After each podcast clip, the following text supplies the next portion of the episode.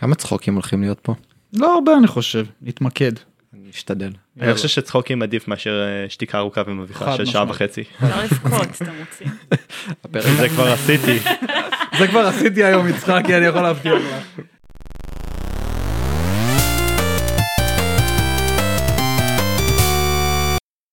שלום, וברוכים הבאים ל-Hard Reset, הפודקאסט הרשמי של קהילת Hardware Engineering Israel, שבו אנחנו מדברים על עולם החומרה בכלל ועל צ'יפים בפרט.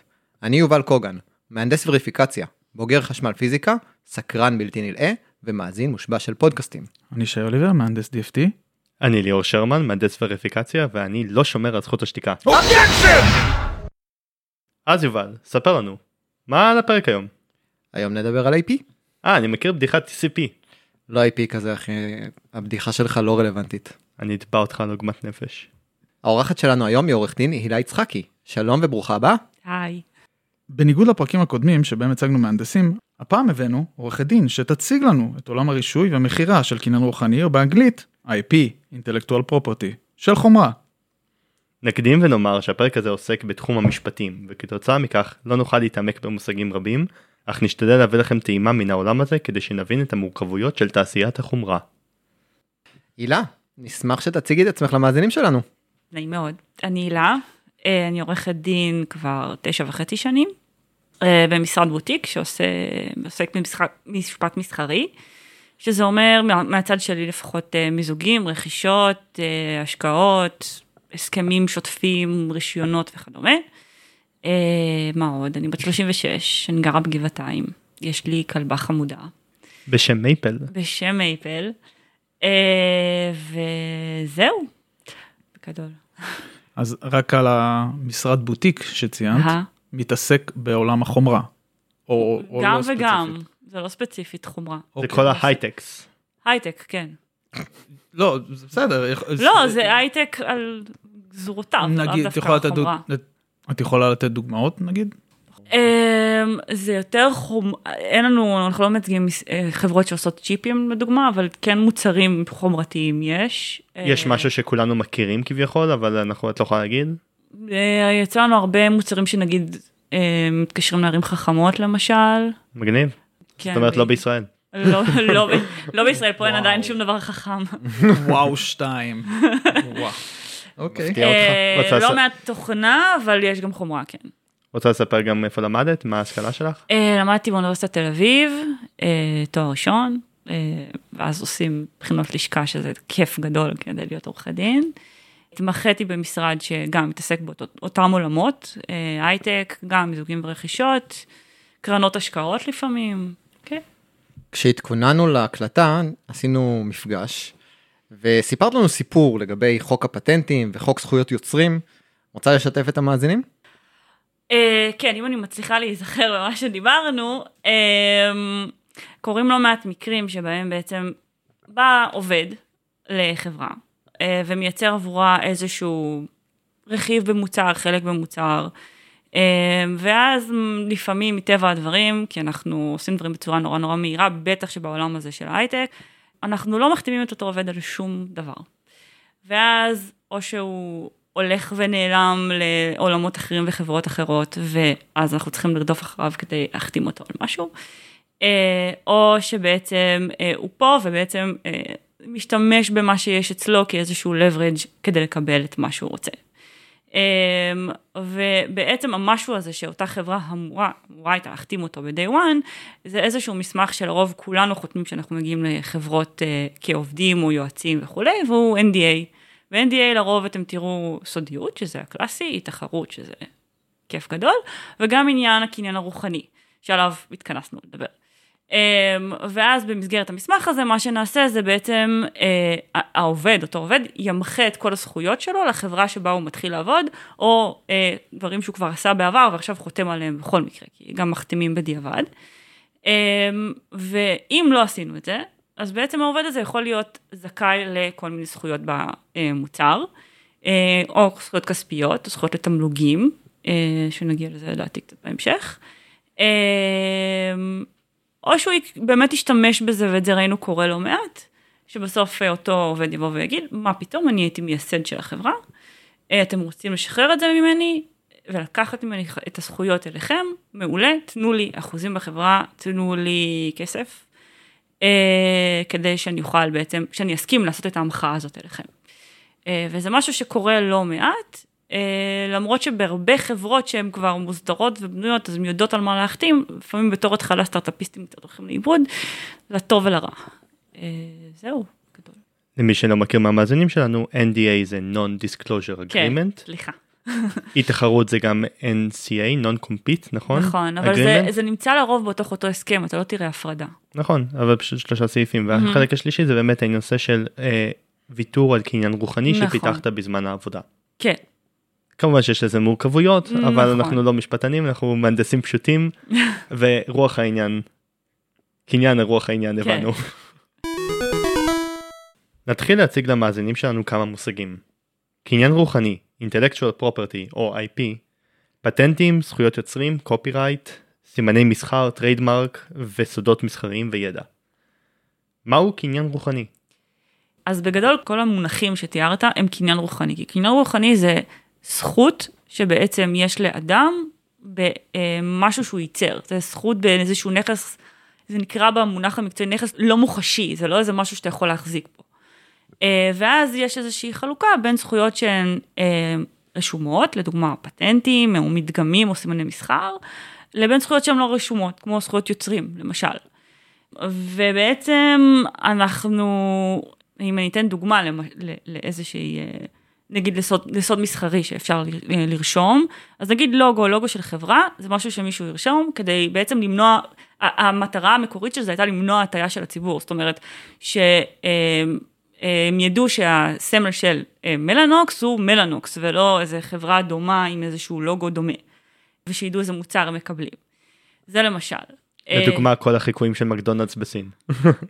נניח, כן. או הם עם הארבע רגליים או כל מיני דברים כאלה. כל מיני נעליים אה, של איזי וכל מיני כאלה. למשל, אה? איזו דוגמה.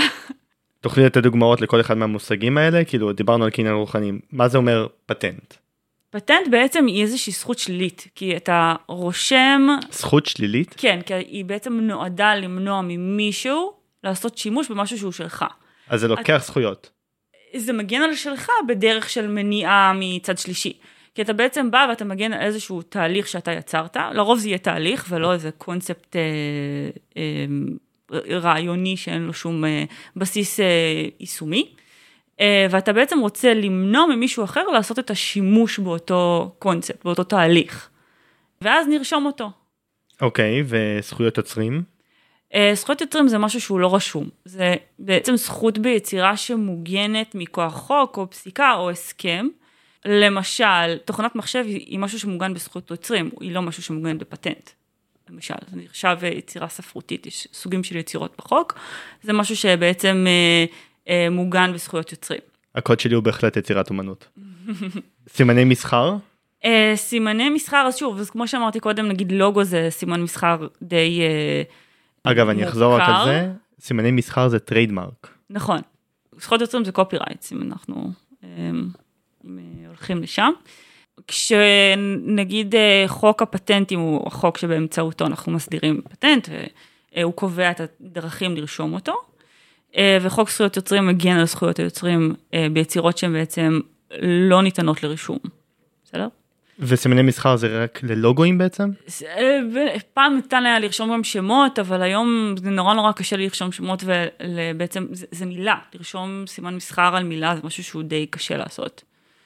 יש אה, את הסיפורים של אפל שתבעו את כל מי שהיה להם איזשהו קשר לתפוח, איזה שם חברות, היה איזה חברה עם אה, תמונה של אגס בלוגו שלה, אז הם ניסו לתבוע נכון. גם אותם. חשבתי שהלפטופ עם האגס זה סתם איזה משהו של הוליווד שהם שמים בכל הלפטופים מאחורה. כי אין, למרות שפה יש. לך לפטופ אה, עם, לא. עם תפוח. לא, אבל זה אפל אמיתי, הלפטופים אה, של. הוליווד זה כאילו בסרטים כדי לחקות. את אפל. כן. אוקיי, לא חשבתי על זה. לא יתבעו אותם. נכון? ה prop, זה ה prop כן, כאילו. כן. אתם רוצים אתנחתה קומית? אנחנו- יאללה. בבקשה, אוקיי. בבקשה. קדימה. הפטנט על אה, ההמצאה של המטף, אה, לא, אחורה, לא יודעים מי המציא את המטף, כי הפטנט אה, על המטף נשמר במשרד שנשרף. ולא היה מטף לכבות אותו. גיחי. שלך היה הרבה יותר טוב משלי. חיי. כי לזכר האמבולנסים בפרקים הראשונים. יפה, יפה. יאללה, שאלה שלך. אנקדוטה קומית, האמבולנסים בפרקים הראשונים הקלט, הקליטו בבית של יובל והוא היה גר באיכילוב בזמנו אז מלא אמבולנסים כל הזמן אה. פתאום את שומעת באמצע הפרק וואו כזה ככה. כן. האמת שעכשיו בדירה החדשה שומעים הרבה יותר את האמבולנסים, לא יודע למה. הם מכבים אותם כנראה בכניסה לאיכילוב, לא יודע. אוקיי, סבבה. אמרת שקוד של תוכנה, אוקיי? מהמם. זה סוג של אה, יצירה ספרותית, זה נחשב בעצם איזה זכויות יוצרים, נכון? נכון. מה לגבי צ'יפ שהוא לא, הוא לא רוחני, הוא כן פיזי? צ'יפ הוא משהו מוחשי שאפשר לגעת בו, אבל הקוד שלו, אבל זה- זה, אה, בסוף הביטוי של זה זה הצ'יפ, אבל היצירה עצמה היא לא פיזית בהכרח. התהליכים לדוגמה- של הייצור שלה הם לא פיזיים, הזכויות בתהליכים האלה הם לא פיזיים. הבנתי, זה כמו שלדוגמה, אני יכול לכתוב סיפור בוורד ואז להדפיס אותו או לשחרר אותו ב-PDF, אבל זה עדיין אותו סיפור. נכון. אוקיי.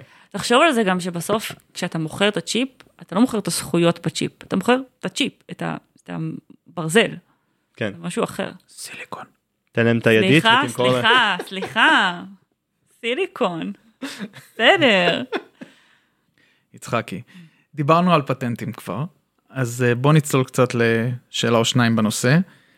איך ואיפה ניתן לרשום פטנט?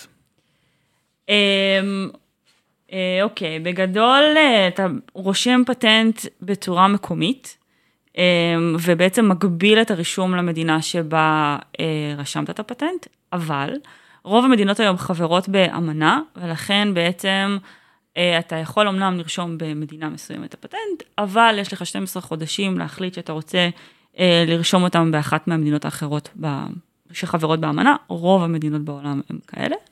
למעט אה, חריגים של כל מיני מדינות שאף אחד לא רוצה לייצר איתם איזושהי מערכת יחסים עסקית, ואנחנו, סין אה, ורוסיה? למשל.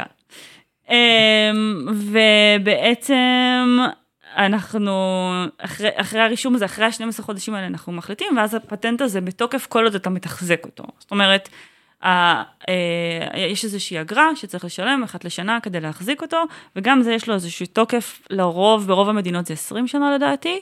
של ובעצם- פטנט? כן. אני מכיר שזה עלה לאיזה 100 ומשהו שנה אחרי מות זה- היוצר. זה נורא תלוי במדינה, אה, אבל אני לא מכירה מאה ומשהו שנה. זה לא תלוי בסוג הפטנט גם? גם. אה, אני מכיר פטנטים של אה, סיפורים וסרטים וכל מיני דמויות, לדוגמה פה הדוב יצא בדיוק עכשיו אה, למרחב הציבורי, אז יצאו כל מיני אדפטציות של נכון. פה הדוב אה, בסרטי אימה אבל זו גרועים, סוג- אדפטציה, כן, זה נכון. סוג ד'. אבל יכול להיות שגם נתנו אישור לעשות את השימוש בדבר, נתנו רישיון בזה. אתה לא יודע מה עומד מאחורי ה... לא, כל, כל הנושא של הסרט היה ספציפי באמת שהשתחרר לדומיין הציבורי, to the public domain, אבל מה שלא אוקיי. השתחרר זה החולצה האדומה של פה הדוב. אז אה, אסור היה. לשים לו חולצה אדומה. כי זה של דיסני, החולצה האדומה על, הדובי. על זה- הדובי זה כן, אבל הדובי הפואנטה. שנקרא פו הדוב, וכאילו החברים שלו טיגר וחזרזיר מהמם. וכל האלה, הכל ציבורי עכשיו, אתם יכולים כאילו מחר להוציא סיפורים איתם ולכתוב איתם דברים, מה שאסור היה. בעולמות שלכם אבל, לרוב פטנטים שחיים כל כך הרבה זמן, אלא אם כן אה, זה דברים מאוד מאוד בסיסיים לשימוש יומיומי, לרוב זה דברים שאין להם תוקף באמת בחיים עצמם. זאת אומרת, כמה זמן פטנט לייצור תהליך מסוים אה, באמת יהיה לו מקום בתעשייה ולא יחליף אותו משהו אחר. אה, כי הוא יהיה לא רלוונטי. נניח, כן. זה גם מביא אותנו נגיד לשאלה של האם לרשום או לא לרשום פטנט, כי יש דברים שהחיים שלהם כל כך קצרים, אז אולי פחות משתלם גם לרשום וגם לתחזק אותו. אה, או לחלופין, פשוט כל הזמן יוצאים פטנטים שהם דומים באיזושהי מידה, ואז כמה באמת תוכל להשתמש ברישום הזה כדי להגן עליו. זה משהו שהוא מאוד מאוד גבולי, ובגלל זה הרבה מאוד פעמים היום לא ירשמו פטנט. יש גם קטע של לא לרשום פטנט כי לא רוצים לחשוף, לחשוף, נכון? נכון, גם נכון. דיבר, דיברנו קצת על, נזרקו פה הערות למה מה היתרון והחיסרון בלרשום IP כפטנט, mm-hmm. אפשר אולי ל, לסכם את זה, והאם בכלל כדאי לרשום פטנט למוצר, וכמו שגם נאמר, אז רק חלק מסיכום שהייתי רוצה לשמוע, האם פטנט שנרשם הוא מוגן ב-100%. אה, פטנט שנרשם אחרי שהוא נרשם הוא מוגן. להגיד לך שלא יהיו דברים דומים שעדיין אפשר יהיה לרשום, אני לא יכולה להגיד לך, אין פה איזה הגנה ב-100% ודאית אף פעם. זה עניין זה- של דמיון, את זה- אומרת. גם, כי בסוף אה, אתה מגיש פטנט ואז יש תקופת זמן שיכולים להגיש התנגדויות לרישום שלך. אה, ובתקופה הזאת, אם יש לך, אם יש לאנשים פטנטים דומים, למשל, אז הם יגישו התנגדות, או שלא, או שהם ייזכרו בזה בהמשך. וגם אחרי כמה שנים יכולים לבוא אליך בטענות שבעצם עשית שימוש. להגיד לך שעושים את זה כל הזמן, לא יכולה להגיד לך. להגיד לך שזה הגנה ב-100%, אני לא יכולה להגיד לך. כי אף עורך דין לא יגיד לך שהכל ב-100%, זה לא יקרה. יש גם את הקטע ש... נניח על תוכנה, אם מהמם. עושים אה, פטנט על תוכנה אז אפשר לעשות את אותו הפתרון בקטע קוד אחר נכון. וזה לא, לא באמת מגן. נכון.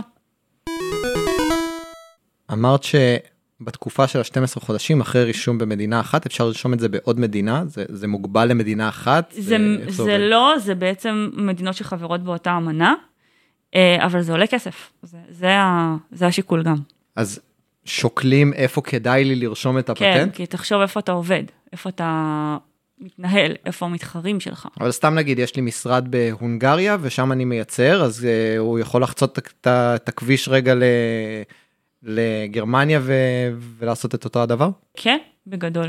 זה מקומי, אוקיי. אלא אם כן בחרת זרקת לי את לרשום. הידע הגיאוגרפי עכשיו, לעבור את הכביש לגרמניה, עכשיו אני צריך לבדוק גוגל מפס. אני לא בטוח שזה נכון אבל נניח. אתה יכול לבחור, יש איזושהי אמנה ספציפית שכן מאפשרת איזשהו רישום בכמה מדינות ביחד, זה נקרא אה, PCT, אבל שוב, זה נורא נורא תלוי מה הכיוון שלך. היום הנטייה היא פחות לרשום פטנטים. סבבה. בכל מקרה יובל פעם אחרונה שאוסטרו-הונגריה עבר לגרמניה זה לא הסתיים בטוב. אני לא בטוח שהונגריה גובלת בגרמניה בכלל עכשיו. צריך לבדוק את זה. אמ, 1933 אני די בטוח מלחמת שכן. העולם הראשונה הוא פה- זורק פה בשלוף את הרייך הראשון. השלישי אה, אבל אמ, הרייך השלישי עוד לא השלישי קם. ב-1933. זה הגרמניה נאצית. נו, מה גילית? אני רוצה לתקן את עצמי. אוקיי. מסתבר שהונגריה לא גובלת בגרמניה. לרגע לא חשבתי. הכביש בין הונגריה לגרמניה הוא אוסטריה. צדק, הכביש. צדק, האדון- האדון צדק, אוסטרו-הונגריה, הוא הכניס לך. סבבה, אין בעיה. אה, מצוין, מצוין. אם אני חושב רגע על אה, IP אני יכול לתאר כמה אפשרויות. אז נניח שיש איזושהי חברה גדולה שהחליטה לקנות IP מחברה קטנה יותר. היא יכולה לקנות את ה-IP עצמו, את המוצר הפיזי שיצרנו עם אותו IP, או את כל החברה הקטנה יותר, כדי לשלב את המוצר בתוך המוצר של החברה הגדולה. הילה, תעשי לנו בבקשה הפרדה בין חומרה לתוכנה, על אף שזהו פודקאסט חומרה, ותסביר לנו איך מתעסקים עם קניין רוחני כשאנחנו מדברים על קודם כל תוכנה. אוקיי, אז תוכנה בעצם, אה, אם, אם אני רגע חוזרת שנייה להתחלה, בסוף אה, כשאתה נותן אה, רישיון, אתה נותן זכות קניין רוחני, אה, זכות לעשות שימוש בקניין רוחני לצד השני. אה, שזה המהות של אה, רישיון, באשר הוא, אני מדברת על תוכנה, אני מדברת על, אה, על החומרה. לרוב בתוכנה זה יהיה באמת הסכמי רישיון, שבעצם נותנים למשתמש אפשרות להשתמש במוצר בתנאים מסוימים, במגבלות מסוימות, לתקופה מסוימת, עם תנאי תמיכה מסוימים וכולי, כשההסכם לרוב יהיה מול הלקוח קצה, אבל יכולים להיות מקרים שבהם גם אותו, אותה חברה תיתן אה, זכות לאיזשהו מפיץ למכור את המוצר שלה לאותו משתמש קצה, ואז יש לנו איזה מתווך באמצע. אותו דבר קורה גם בחומרה, כשבחומרה עניין ההפצה הוא טיפה יותר נפוץ. Um, בגלל כל מיני uh, מגבלות, קודם כל יש המון מגבלות רגול, רגולטוריות להפצה של uh, חומרה, ולכן לרוב מפיצים הם אלה שיחזיקו בכל הרישיונות, וידעו גם איך עושים את היבוא ואת הייצוא בצורה הרבה יותר טובה. Um, וגם יהיה להם uh, גישה ונגישות יותר ללקוחות הקצה נקרא להם, והם ידעו לתחזק מלאי uh, ולתחזק חלפים. אה, שזה בדרך כלל משהו שהוא קורה בחומרה. כשאחד המקרים שבהם אה, זה קורה שהוא טיפה מעבר לסתם הפצה, זה משהו שבעצם אה, דיברת עליו קודם, שזה בעצם לקחת את המוצר, את אותו, נגיד נקרא לו תוכנה מסוימת, ונרצה להכניס אותה לתוך איזשהו מוצר נוסף. ולמכור את זה כאיזשהו, נקרא לו בנדל או איזשהו combined product, ולמכור אותו ביחד לאיזשהו משתמש קצה, ואז זה יהיה הסכם OEM. אז ציינת את שלישיית האותיות OEM, אה, תוכלי לספר לנו מה זה הסכם OEM ואיך הם שונים בעצם מרישוי? אה, כן, הכוונה, אה, המשמעות של המילים זה Original Equipment אה, Manufacturing, זה הראשי תיבות. בעצם זה איזושהי, בדרך כלל הסצנריו הכי נפוץ זה איזושהי חברה אה, גדולה שמתקשרת עם חברה קטנה. אה, כשהחברה הקטנה צריכה איזשהו אה, מנוף, נקרא לו, להתחלה של ייצור והפצה, והחברה הגדולה בדיוק חסר לה בדיוק את הרכיב הקטן הזה שמתחבר לבול המוצר והיא חייבת אותו כדי למכור. זה יהיה לרוב הסצנריו. אה, ובעצם החברה הקטנה נותנת לאותה חברה גדולה זכות למכור הלאה את המוצר שלה ביחד עם המוצר של החברה הגדולה. זה הסכם הפצה לכל דבר ועניין, חוץ מהעובדה שבעצם אתה מוכר את זה ביחד עם מוצר אחר, ולא רק את המוצר שלך. יש לזה יתרונות עבור החברה הקטנה, כי היא יותר נגישה לשוק שכנראה לא הייתה פוגשת קודם, כי לחברה הגדולה לרוב יש מוניטין יותר גדול, יש לה יותר קשרים, יש לה יותר לקוחות. חברה גדולה זה טוב לה כי, שוב, זה חברה, החברה הקטנה יש לה פחות נגישות לשוק, ולכן כנראה שהמחיר יהיה אטרקטיבי מאוד לחברה הגדולה. וזה היתרונות. מה שכדאי לבסס בהסכמים מהסוג הזה, תנאים שהם, אה, החברה הגדולה לרוב תרצה להכניס, זה איזושהי בלעדיות, זאת אומרת שהחברה הקטנה לא תוכל למכור את זה עם אף אחד אחר, והחברה הקטנה לא תרצה את זה. מה שבדרך כלל קורה זה איפשהו עמק השווה, שבו אה, התניית בלעדיות הזאת היא נמשכת לתקופה קצובה, ותלויה לרוב בכמות מוצרים שאתה מוכר. אתה קובע מכסות של מוצרים, שאם מכרת אה, והגעת אליהם, הבלעדיות ממשיכה לחול. אה, אם לא, אז אפשר או לבטל את ההסכם או לבטל את הבלעדיות. אה, עוד דבר שמאוד מאוד חשוב זה עניין האחריות, כי בסוף החברה הקטנה יודעת מה המוצר שלה עושה. היא לא יודעת מה עושה כל המוצר ביחד. ובגלל זה צריך מאוד לבסס את העניין של האחריות וגם של תמיכה ללקוחות קצה, ככה שתהיה איזושהי הפרדה בין האחריות של החברה הקטנה לחברה הגדולה, ולהגדיר בצורה מאוד מאוד ספציפית ומדויקת מה כל צד בהסכם נותן. אמרת שבדרך כלל הסכמי OEM הם בין חברה גדולה לחברה קטנה. יש גם הסכמים כאלה בין שתי חברות באותו סדר גודל, ואם כן, אז איך היחסי גומלין עובדים שם? זה מאוד, יש, זה לרוב פחות נפוץ כי האינטרסים פה מאוד מתנגשים, זה הסכם עם אינטרסים מנוגדים, כי בסוף כל צד ירצה למקסם את הרווחים שלו. אז זה מאוד מאוד תלוי בשוק, ומאוד תלוי בקהל היעד ובכמה באמת נגישות יש לך. יכול להיות שתהיה חברה שהיא מאוד גדולה וחברה מקבילה גדולה, אבל לא יודעת, לאחת מהן יש למשל נגישות לשוק הדרום אמריקאי ולשנייה אין שום נגיעה והיא רוצה לפרוץ לשוק הזה. אז יכול להיות שיהיה לה אינטרס לתקופה מאוד מאוד מוגבלת, כן לעשות את זה. וגם צריכה להיות פה איזושהי התאמה טכנית. כדי לעשות את האינטגרציה בין המוצרים האלה.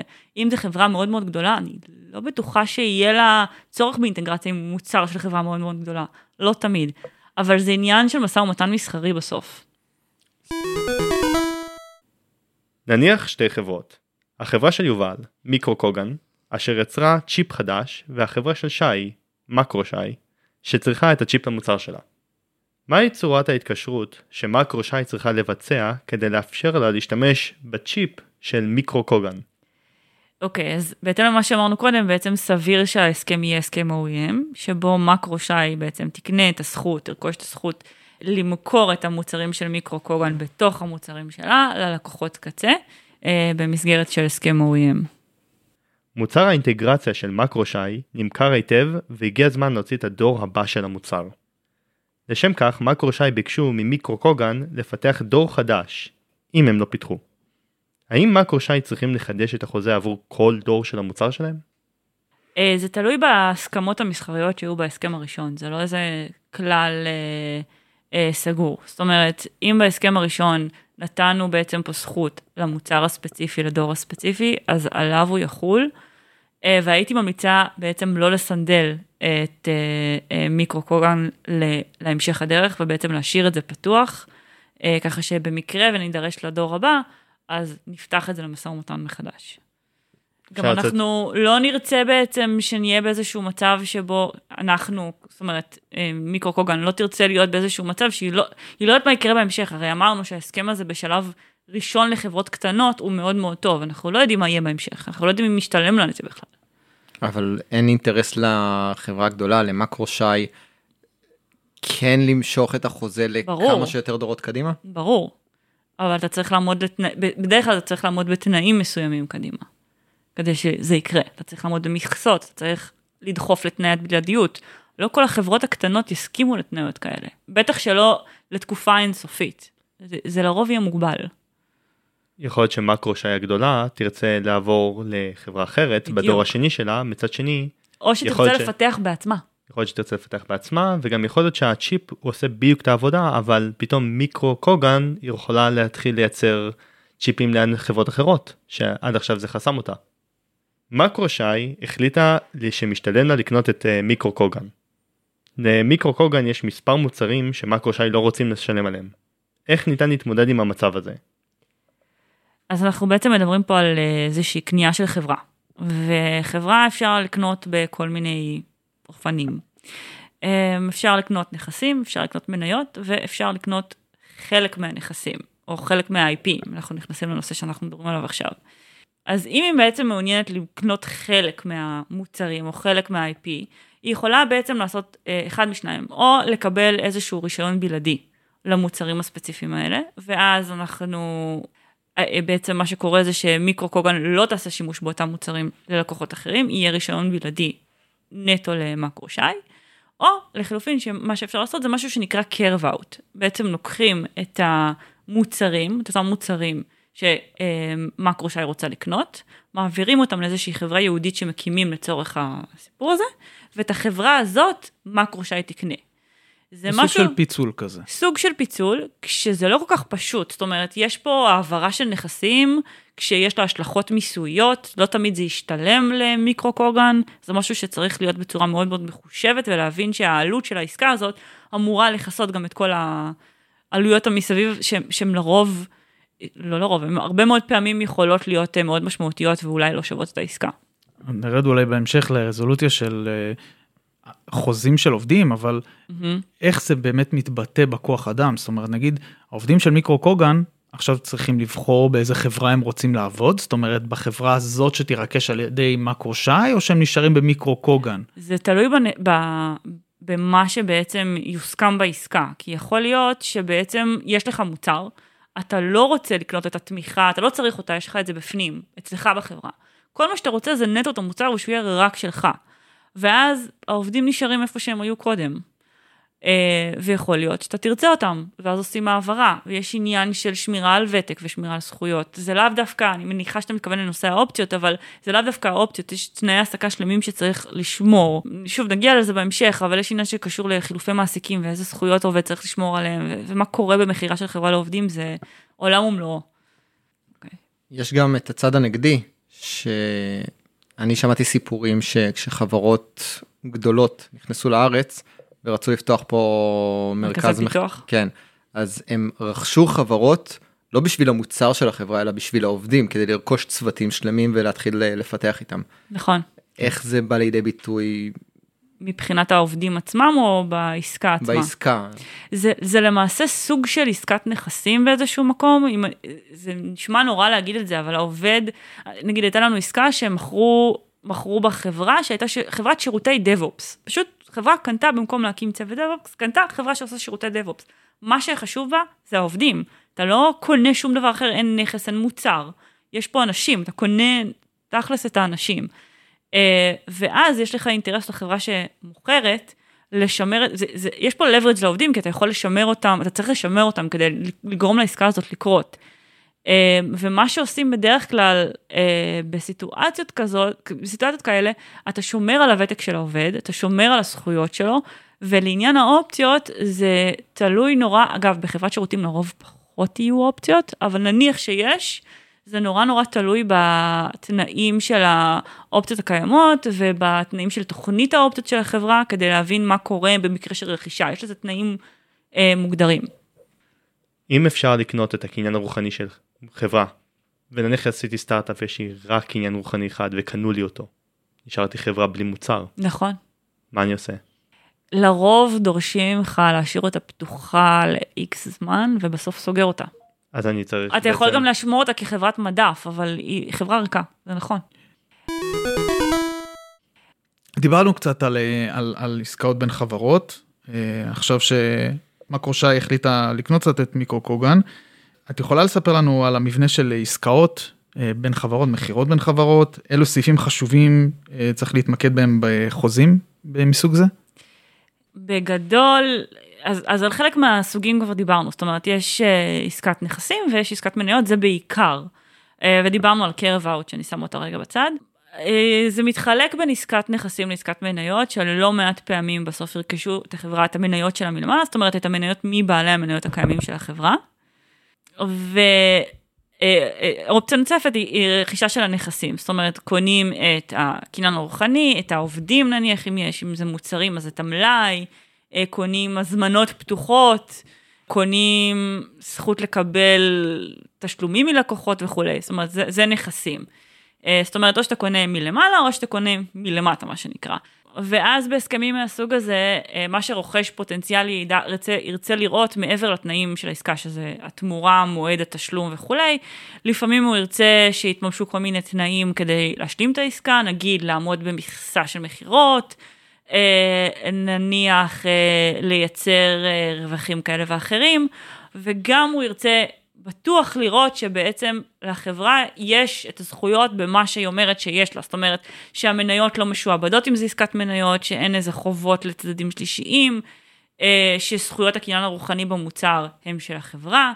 אה, דוגמה טובה לזה נגיד יכולה להיות אם יש לך עובדים שעבדו על איזשהו מוצר קניין רוחני ולא חתמו על נייר של המחאה של זכויות ה-IP אה, לחברה, אז זה יקרה במסגרת העסקה ככה או ככה. אה, וזהו למעשה. זה, זה בעיקר. יהיו גם מצגים והצהרות של החברה ותנאים נוספים, אבל זה פחות אה, מעניין את העובד בחברה לצורך העניין. כן, זה מזכיר מה שאמרת עכשיו, את הדוגמה שהייתה לאחרונה עם אה, עם הבנק של ג'יי פי מורגן שקנה איזה סטארט-אפ עם אה, בחורה שאמר לה שיש שם מיליוני משתמשים ובסוף הם עשו מחקר וזה היה כאילו כמה עשרות אלפים או משהו כזה. ו... כן אבל זה משהו שלרוב זה מה שהיה לי מוזר בסיפור הזה זה אתה עושה בדיקת נאותות לפני כל עסקה כזאת זה לא שאתה מגיע לעסקה לחתימה על ההסכם ומקבל רשימה של מצגים ואתה אומר אה אוקיי בסדר הצהירו לי אז כנראה שזה נכון. אתה עושה בדיקה שנקראת due diligence בהתחלה מקבל את כל המסמכים של החברה, היא פורסת בפני הרוכש את כל המידע שיש. על בסיס המידע הזה, אגב, גם בדרך כלל מחליטים על מבנה העסקה. זאת אומרת, להחליט אם זה עסקת מניות או עסקת נכסים, הרבה פעמים ייבחן רק אחרי ה-due diligence. היו לנו לא מעט עסקאות שהתחילו כעסקת מניות, ואז אמרו, רגע, בעצם מתאים לנו לעשות פה עסקת נכסים, והפכו את כל העסקה. זה קורה. ובגלל זה סיטואציה כזאת שבה ברגע שאתה מקבל את ההסכם או מגיע לחתימה ופתאום זה מתהפך עליך, זה משהו שהוא מאוד מאוד קיצוני. לרוב יש סעיפים בהסכמים גם, גם אם זה קורה, שמגינים על הרוכש שבעצם אה, מטילים חובות שיפוי על הבעלים של החברה. זאת אומרת, אתה לא יכול לתת מצג שווא, זה, זה לא יכול לקרות. אבל הנה זה קרה. והנה כנראה היא תפצה. תיכנס לכלא או משהו כזה. בדרך כלל גם משאירים סכום בצד שנקרא הולדבק, הרבה מאוד פעמים, זה הרבה מאוד פעמים קורה, שחלק מסכום הרכישה יושב בצד לכל מיני מקרים. נגיד יהיו טענות על uh, הפרת זכויות קניין רוחני, צד שלישי יבוא ויגיד, רגע, בעצם זה שלי. אז מה מכרת לי פה? בוא תביא לי את הכסף הזה, הוא נשאר אצלי. זה קורה גם. אז מה ההבדל בעצם בין עסקת מניות לעסקת נכסים? מניות אתה קונה את המניות של החברה, של החברה מלמעלה, אתה קונה את המניות מבעלי המניות. יש לך מייסד א', ב', ג', משקיע, אתה קונה את המניות שלהם, החברה נשארת אותו דבר בדיוק, אותו מבנה, זאת אומרת, יש לך את אותו גוף, אותם עובדים מלמטה וכולי, אתה לא נוגע בחברה. בעצם מי שנהיו הבעלים של החברה זאת החברה הרוכשת. אז זה מה שנקרא ב ecosystem הקטן שלנו אקזיט קלאסי. נכון, בדיוק. Okay. אוקיי. זה אקזיט קלאסי. מיד נדבר על זה. אה, ועסקת נכסים בעצם אתה לא קונה את המניות מלמעלה הם נשארים שבעלי המניות וכמו שליאור אמר קודם בעצם החברה למטה נשארת בלי כלום היא לא נשארת עם הנכסים שלה עושים העברה שלהם מלמטה לחברה הרוכשת. אוקיי, okay, okay. מעולה תודה. אז אה, אחרי שדיברנו על זה בשעה טובה אה, מאקו שי קונה את מיקרוקוגן והחברה שלו עושה אקזיט. מה תוכלי לספר למהנדס שמחזיק אופציות של מיקרוקוגן? מהנדס שמחזיק אופציות בעצם יצטרך לדעת מה הסטטוס של האופציות שלו. זאת אומרת, כמה אופציות הבשילו עד למועד העסקה, ואז בנוסף לזה הוא יצטרך לדעת מה התנאים של ההבשלה שלו מעבר לזה. מה זה אומר? זה אומר האם יש לו תניית אקסלרציה בהסכם, זה אומר, אקסלרציה הכוונה היא האם יש האצה של ההבשלה, אה, במקרה של אקזיט, זאת אומרת, כל האופציות שניתנו לו ניתנות למימוש, אה, או בעצם שאין את התניה הזאת, וזה אומר שכמות האופציות שהבשילה עד למועד העסקה, היא כמות האופציות שהוא יכול לממש ובעצם למכור לאותו רוכש במסגרת העסקה. זה משהו שיהיה כתוב לו בהסכם האופציות שהוא חתם כנראה כשהוא הגיע לחברה. אמ, וזה תלוי אבל בעוד פרט. אם אין לו את התניית אקסלרציה, הוא בעצם תלוי ברוכש. הרוכש לרוב בתוכנית האופציות של החברה יהיה כתוב שלרוכש יש זכות או להמשיך לאמץ את התוכנית הקיימת, ובעצם האופציות ח... עדיין חיות, ואז אה, אין לי אקסלרציה, אני ממשיך עם התוכנית אה, כמו שהיא, ממשיך את לו"ז ההבשלה שהיה לי עד היום, עד שאני יכול לממש את כולן. אבל מחליפים את האופציות באופציות של החברה החדשה. אבל מחליפים את האופציות באופציות של החברה החדשה. או שהרוכש יחליט שבעצם הוא מפסיק את התוכנית, ואז אנחנו חוזרים לנקודה הזאת שבעצם אנחנו או מממשים את מה שהבשיל, או מממשים את מה שנותנת לי האקסלרציה, אה, ומוכרים את זה בעצם לרוכש. אלו האפשרויות. חוזה חדש כמובן. חוזה חדש.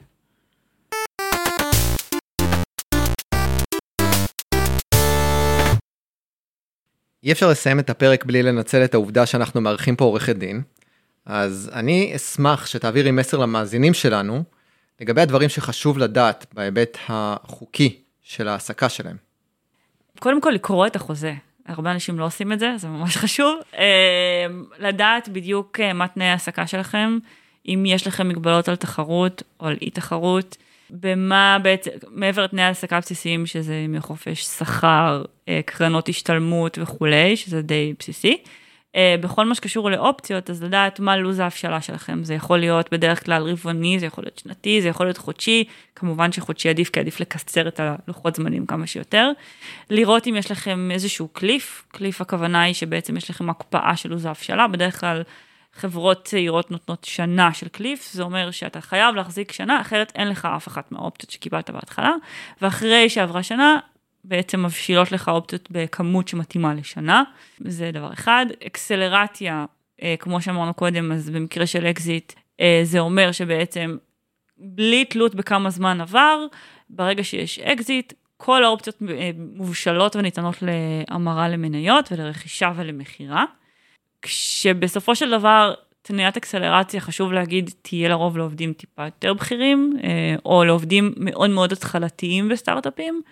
אה, מבין העובדים הראשונים, ולא לכל עובד באשר הוא. אז זה לא איזה תניה שמאוד מאוד קל לדרוש ולקבל. אה, זהו, מאוד מאוד חשוב לקרוא. זה באמת, אה, אין לי, אין לי שום דרך להמחיש את זה, כי בסוף לבוא בדיעבד ולתקן משהו שקיים הרבה יותר קשה, אתה צריך איזשהו leverage וכמעט תמיד אין אותו. זהו. אז תודה רבה הילה. תודה לכם. הגענו לסוף הפרק וכמו תמיד נהנינו ממש אני יכול להגיד את זה בשם עצמי ואני בטוח שהחברים שלי פה יחד איתי יסכימו איתי. נהנינו ללמוד על התחום ובכלל להיחשף לעולם שונה לחלוטין ממה שאנחנו מתעסקים בו בדרך כלל דיברנו בעיקר על IP והתמקדנו בתחום החומרה אז תודה רבה. אין בעד מה תודה לכם. במהלך הפרק הזכרנו באמת המושג IP וצריך לזכור שקיים שני סוגים של IP soft IP ו-hard IP שהsoft IP זה הקוד זה הזכויות יוצרים וה-hard IP זה המוצר. וכן זה עוד טעם לעוד פרקים בעתיד. אני רוצה גם להגיד תודה רבה לצבי שטיינברג שנתן לי את הרעיון לפרק הזה באחד השיעורים שלנו ב-VLSI מתקדם. תודה רבה שבאת יצחקי. אל תתבע אותנו. תודה רבה שבאת יצחקי. היה לי עונג לראיין אותה. תודה רבה. עד כאן hard reset, תודה על ההאזנה וההקשבה. אנחנו מזמינים אתכם להצטרף לקהילת Hardware Engineering Israel ולשתף אותנו במחשבות ותובנות מהפרק. עקבו אחרינו בעמודים שלנו, בלינקדין ובפייסבוק. פשוט חפשו hard reset, קשה לפספס. הצטרפו לקבוצת המאזינים, מבשילים אצלנו. אחי אתה פרי מה מה זה מבשילים? אני אופציה. הקישור בתיאור הפרק. יש לכם נושא שתרצו שנדבר עליו? הצעה לשיתוף פעולה? נשמח שתיצרו איתנו קשר, במייל המופיע בתיאור הפרק, או בכל דרך שאתם מוצאים לנכון. אתם יכולים גם לדרג אותנו ולשתף עם חברים ומכרים. נשתמע בפרק הבא. ביי.